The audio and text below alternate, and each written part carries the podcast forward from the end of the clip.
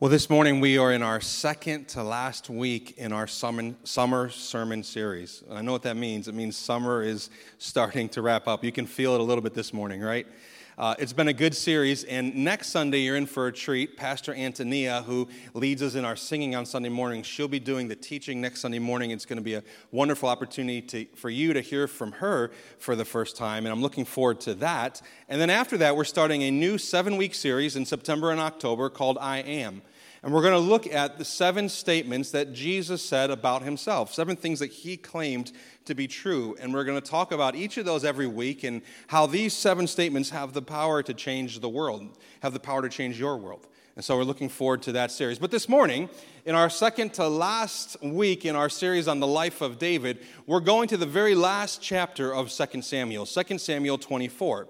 This is the last chapter that's recorded, the last story that's recorded in David's life in 2 Samuel. However, it's, it's out of chronological order.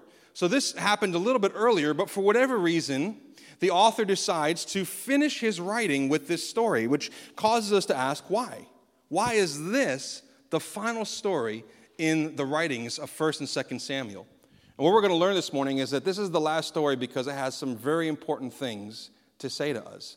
And the author wanted us, when we were done reading his writings, to be left with this story resonating in our minds and in our hearts. And so we're going to lean in together. And i will just say up front this text, 2 Samuel chapter 24, was the most difficult text I've studied in preparation for this series. This is a confusing, challenging text. We're going to do a little heavy lifting together. Hope you're ready. Hope you got your energy. We're going to work through some difficult things in this text, but we're going to make sense of it. And we're going to learn three things. We're going to learn about three things. Number one, the sovereignty of God.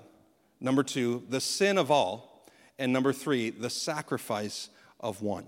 The sovereignty of God, the sin of all, the sacrifice of one.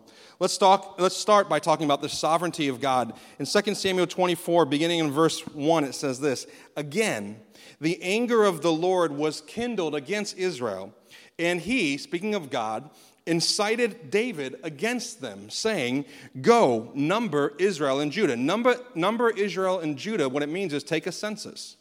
Verse 2 So the king said to Joab, the commander of the army who was with him, Go through all the tribes of Israel, from Dan to Beersheba, and number the people, that I may know the number of the people. The story starts kind of innocently enough, right? David wants to take a census, and that was a normal thing to do. Nothing inherently wrong with a king taking a census of his people, but we're going to learn that this was a sin against God and against the people. There's something really kind of confusing right at the beginning of this story. It makes it seem like God leads David into this sin. But we know from elsewhere in Scripture, specifically from the book of James, that God does not tempt us to sin. He does not lead us to sin. He is not the author of sin. But what's even more confusing about what we just read is that there's a parallel account of the exact same event in the book of Chronicles. And in the book of Chronicles, in 1 Chronicles chapter 21, it doesn't say that God incited David to take the census. It says that Satan incited David to take the census. Those are two pretty different perspectives, right? So who's right, Samuel or the author of Chronicles? And the answer is both. And in order for us to understand this, we have to understand the sovereignty of God. And I want to give you a definition for the sovereignty of God, just a functional definition that will help us move forward together this morning. This is not the most theological, robust definition you will ever read about the sovereignty of God, but this will help us. The sovereignty of God is God's supreme, supreme means above all others, his supreme authority. He has the right and ability, he can do it, right? So it's his supreme authority and ability to use everything for our good and his glory. The sovereignty of God means that because of who He is, He can take anything in your life, anything that's done to you, anything that you've done to others, and He can work it into His plan and His purposes to accomplish something for your good and for His glory. And He's the only one who can do this. This is unique to our God. He's sovereign. So, how does this help us understand the apparent contradiction between Samuel and Chronicles? Here's what I think is happening. The person who wrote Chronicles he is zooming in on David's heart and David's mind and David's decision. And he sees the work of the enemy, Satan, influencing David to do something that he shouldn't have done. But the author of Samuel, what we read, instead of zooming in, he's zooming out. And he's seeing the big picture. And he's seeing the sovereignty of God. That God is so sovereign, he's so powerful, he's so redemptive, he's so able that he can use even the work of the enemy to accomplish his purposes. That's how big and how great our God is.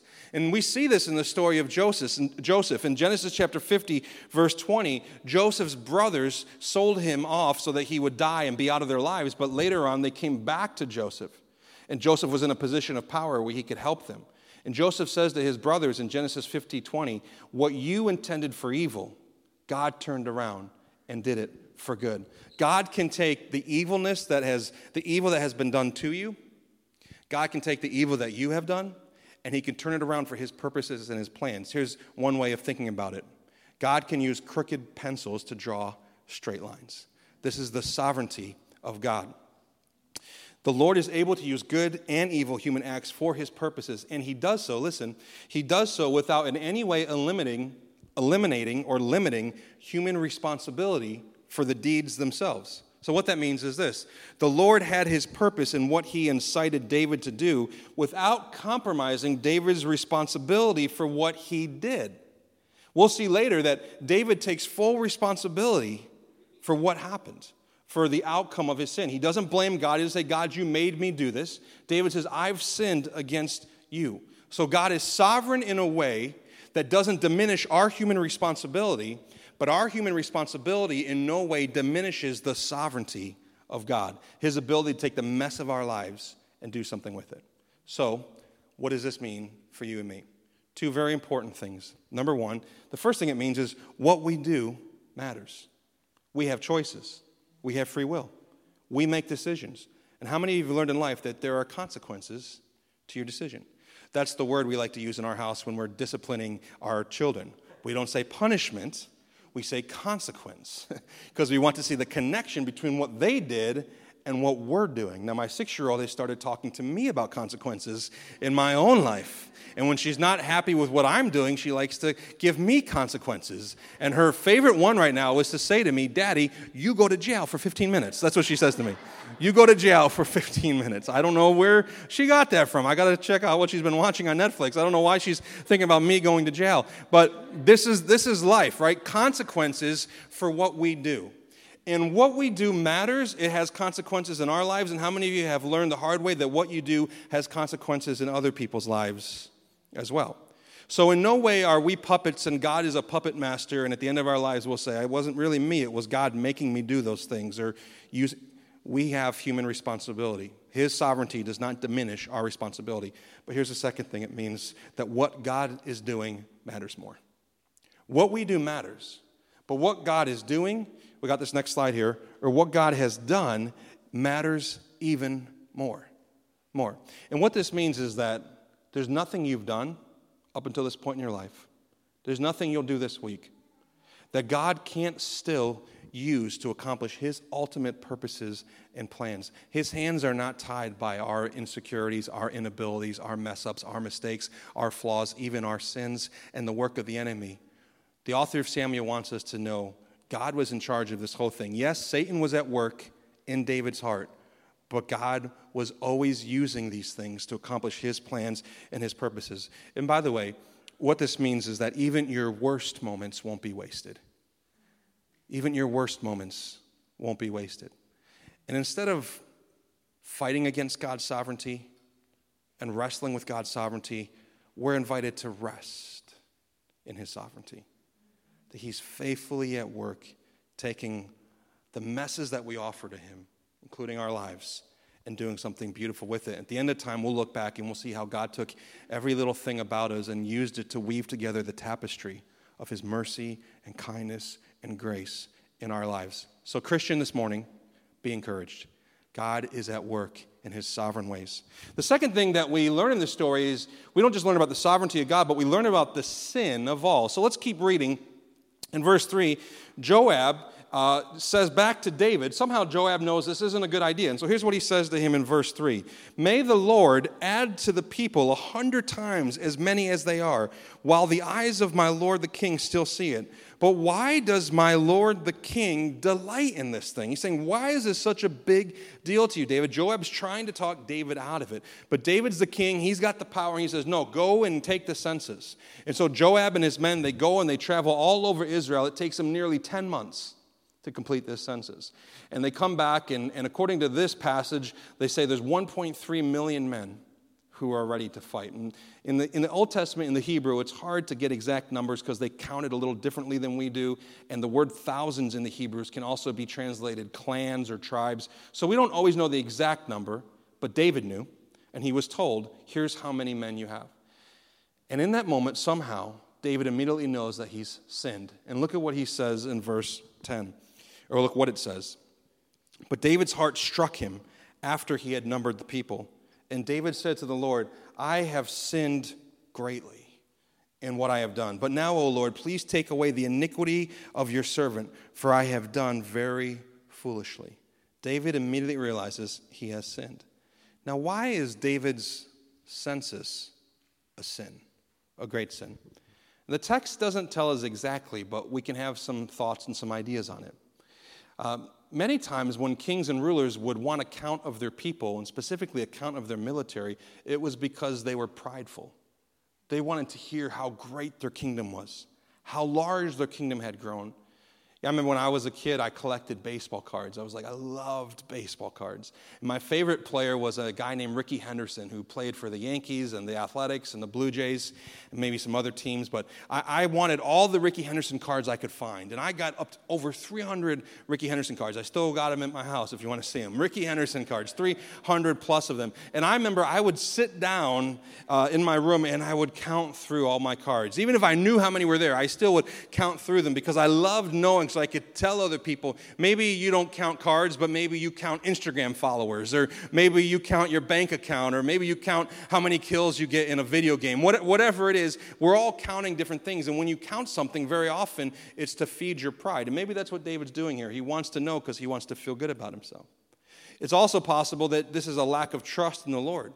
That David, the shepherd boy who defeated the giant, forgot that Israel's strength was not in their numbers, but Israel's strength was in their God. And by counting the number of military men, maybe David was trying to build up his confidence and putting his trust in how big their army had grown.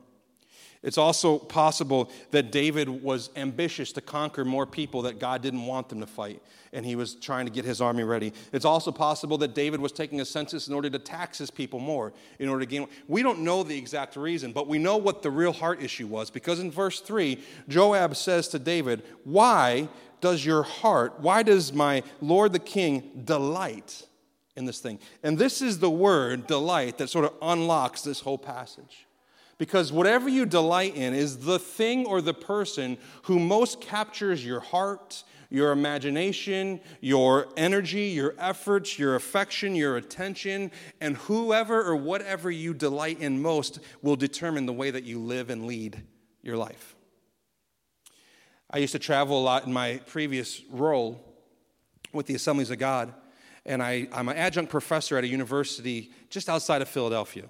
And so I would go down there sometimes to teach classes or to speak in chapel. But whenever I got there, it was about 45 minutes from Philly, I always had a plan. I got to get into Philly to get a cheesesteak. Like, that's what I was focused on. Like, my heart so delighted. Now, specifically, I go to Tony Luke's, and I actually don't get the cheesesteak. I get their roast pork, extra sharp provolone, and broccoli rabe sandwich, and it is killer. And so, anytime I was near Philly, because my heart so delights in the sandwich, I would literally arrange my meetings and my classes in my day so that I could drive the 45 minutes into Philadelphia just to get this sandwich. Listen, when we delight in something, we'll do whatever it takes to get it, to have it, whether it's a food item, whether it's a feeling, whether it's a person, a relationship, an accomplishment. And we don't know why exactly, but for whatever reason, David's heart delighted in taking this census in such a way that he was delighting in this more than he was delighting in the Lord. And one of the simplest definitions of sin is that sin is when you delight in something more than Jesus. when your heart finds its deepest joy and satisfaction in something other than Jesus. And it always has a way of separating us from God. And so David sins here. And it's not just a problem for David, it's a problem for me. And it's probably a problem for you. It's a problem for all of us. And what we see next in this story is that God does not leave us to our delights, but He confronts our delights to show how worthless and painful they are. And what happens next in the story is a prophet named Gad comes to David and says, David, you have sinned. And David recognizes, I have sinned against God. And he says to David, You have three choices of consequences. It's very unusual. This is not how God normally works, but he does in this story. He says, Here are your three choices. You get three years of famine for Israel. Three years of famine, which is bad for an agriculturally driven society. Or for three months, you're going to be on the run for your life from your enemies. Now, David had spent much of his earlier life on the run from his enemy, so he knew what this would entail, and he's older now. Or you can have three days of pestilence, of sickness, basically an outbreak of some sorts. David doesn't actually choose. All he says is, I don't want the second one. And the reason why he's already done it, he's older, and what he says is, I don't want to fall into the hands of my enemies, of humans, because they're not merciful. But put me in the hands of God, because there's mercy found in God. And so God sends three days of pestilence, and 70,000 Israelites die in those three days. At least that's, what we, that's how we interpret that number from this text. Now, I get it. That seems harsh, right? That seems unfair in some ways. Why should all of Israel suffer for David's sin? But we might, you might have missed this earlier. Let's go all the way back to verse 1. How did this story start? It says this it says that, the, go to the next one. I think we're off. All right, so let me just read it to you. Verse 1, it says, Again, do we have it up here? Boom. All right. Again, the anger of the Lord was kindled against Israel. So this means that the story began with God already having some sort of an issue with Israel. So Israel's not suffering just because of David's sin, Israel is suffering because of their sin against God. David's sin is, in a way, a representative of the sin of the nation. So God is not just punishing Israel because of David. The story begins, and God already has, we don't know what happened, we don't know the exact reason. But this is not about the sin of one, this is about the sin of all. David the king, as the representative of the people, he has an individual sin in this story, but it represents the collective sin of the people, and God responds with punishment and with wrath. I want to pause and address the issue of God's wrath. And I recognize that this is a challenging uh, characteristic of God for many, especially if you grew up in a home that was filled with wrath and anger or around people. The idea of God having righteous anger or wrath can be very difficult and destabilizing, and I'm sensitive to that. I do want to help you understand how God's wrath is different than maybe the wrath you experience from other people. And there's, and this will be quick, but there's five ways, and you, some of you really, this will help you hopefully this morning. Five things that's true about God's wrath. Number one, God's wrath doesn't contradict his love, it actually is a display of it. Now, I want you to think about this for a second. If, if, if you're a parent and you see a child being attacked in public, no matter what, what happens as a parent, or just as a decent human being? You start to feel, you maybe wouldn't call it wrath, but that really is what it is it's anger. Now, imagine that that kid is your kid. What happens to the wrath? Does it go down? It ratchets up. Why? Because you aren't loving? No, because of your love. The greater your love for someone, the greater your wrath when that person is being threatened, hurt, attacked, or hurting themselves in some way. And that wrath can have lots of different expressions. But I want you to see that they're not contradictory, they actually complement each other. And so, if God is a God of infinite love towards his people, then God also has to be, by nature, a God of infinite wrath towards the sin that destroys the people that he loves so much. Okay? So, God's wrath does not contradict his love, it complements it. Secondly, God's wrath is always just. Yours and mine is not. Anybody ever lose their temper for the wrong reason? Anyone ever get angry over something they shouldn't have? Just a couple of us? God never loses his temper. He never gets angry for the wrong reason. God's wrath is always just. Third, God's wrath is never quick. We know that from Exodus 34 6. He is slow to anger. Come on, that's good news for you and me. God is slow to anger. He delights to show his love, not his wrath. Number four, God's wrath is always for our greater good. It's like the pain of surgery and therapy that's intended to give you a greater future and greater health. It's like the pain of exercise, right? That is supposed to allow you to live a healthy life. The pain of a hard conversation for the good of somebody. It's always for our greater good. God's wrath and justice and judgment is an act of mercy because it's saving us from a greater future pain. The pain of God's wrath poured out on our sinful lives now, uh, or then I should say, was saving them from a greater future pain. And then lastly, even in his wrath, God shows his mercy. Mercy triumphs over judgment. And we're going to see at the end of this message that God's wrath is not for those who trust in him, but there's now mercy found in Jesus Christ, the wrath of God. The result of sin is that there's pain pain in our lives, pain in the lives around us.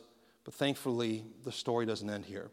My last point this morning the sovereignty of God, the sin of all, and now we see the sacrifice of one.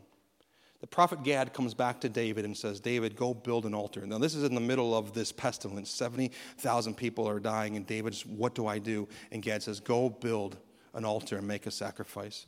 And David finds a place on a, it's called a threshing floor, which means it would have been an elevated area on top of a mountain. And David wants to make the sacrifice there because it's right by Jerusalem. He's trying to protect Jerusalem. He wants to make the sacrifice there, but David doesn't technically own the land.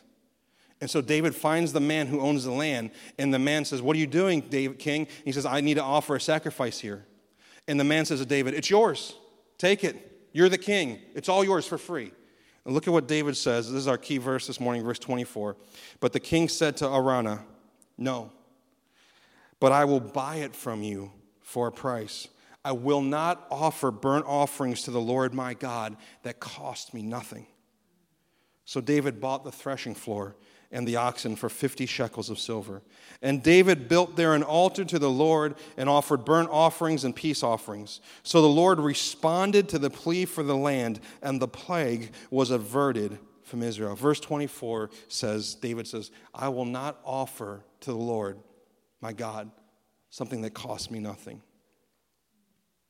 This is the verse that's been haunting me all week as I've been studying this passage. Because I've thought to myself, what about me? What am I offering to the Lord? And what is it costing me? There's a big difference between costless religion and costly discipleship. There's a big difference between being a fan of Jesus and being a follower of Jesus.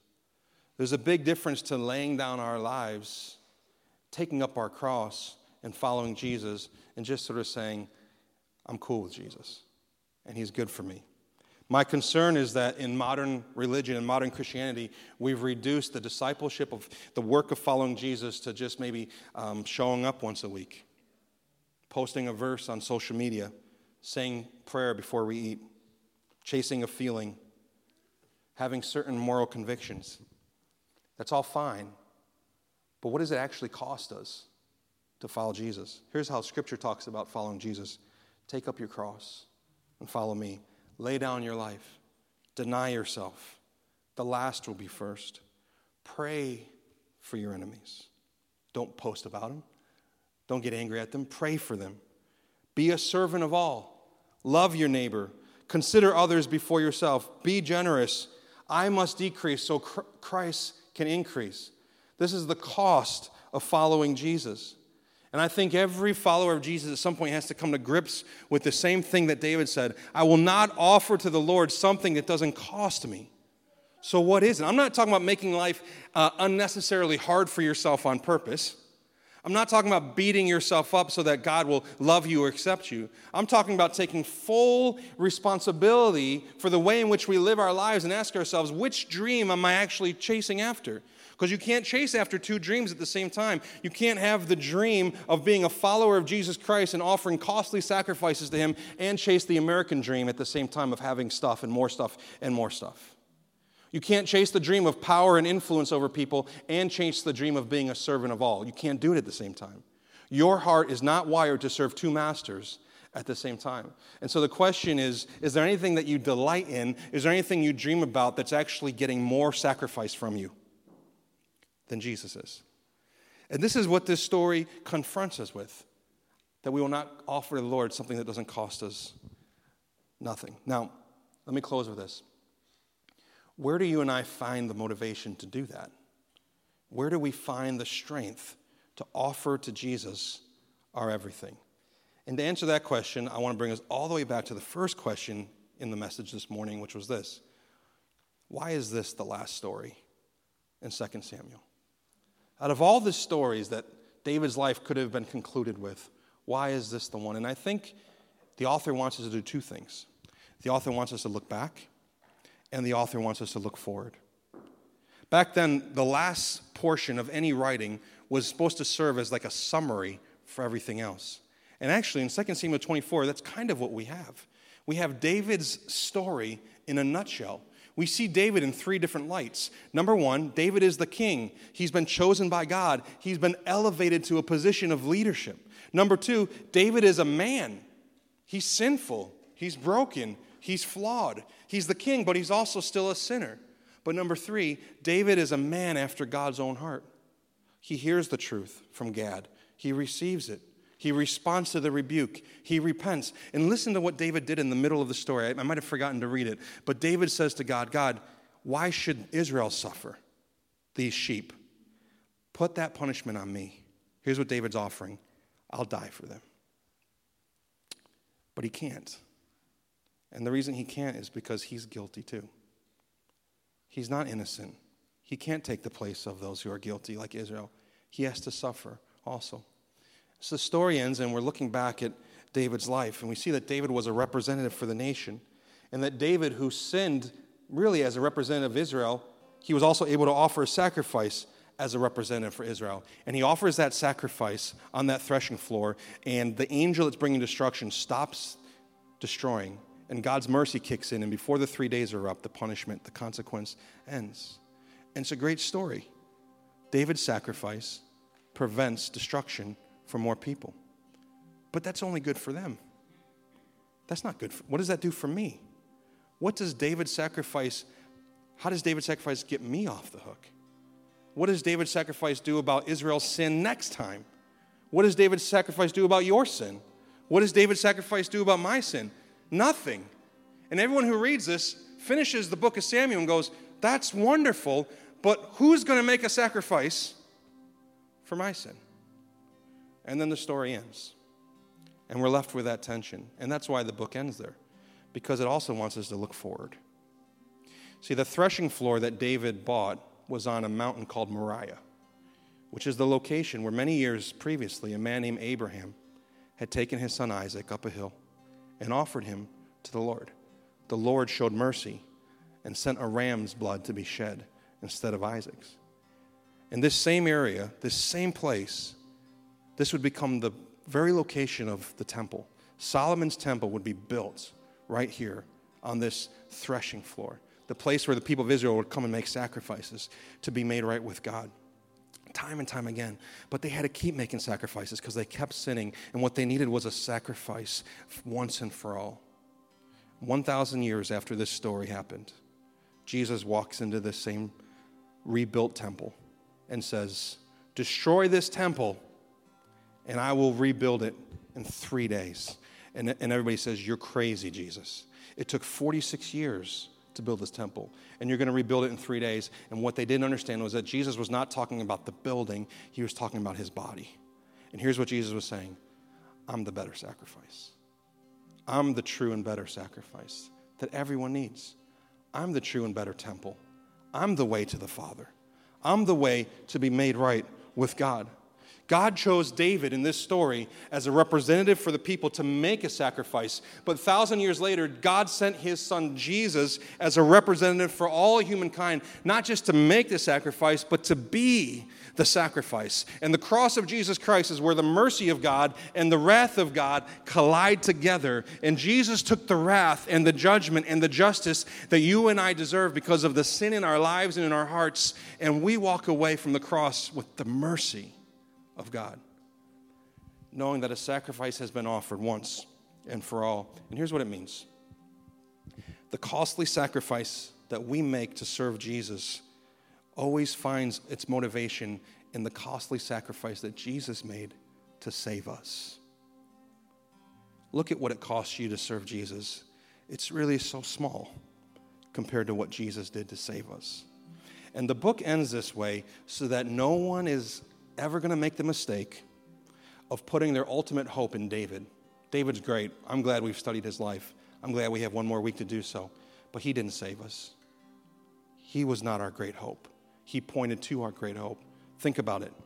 David was a shepherd boy, yeah, but Jesus is the good shepherd who lays his life down for his sheep. Jesus, David was handsome, he was a good looking kid, but Jesus is the beautiful one. David was a giant slayer, but Jesus is the real rescuer. He's the true hero who defeated the real giants of sin, death, Satan, and hell. David was unfairly treated, but Jesus is the only truly innocent sufferer. David was victorious in battle many times, but Jesus is victorious forever. David made this sacrifice, but Jesus became the sacrifice. Yes, David was God's king, but Jesus was not just God's king, Jesus was the God king. God as king. And he went to the cross to sacrifice for you and for me so that you and I could say someday, just like David did, I will not offer to the Lord something that costs me nothing. Let's pray together.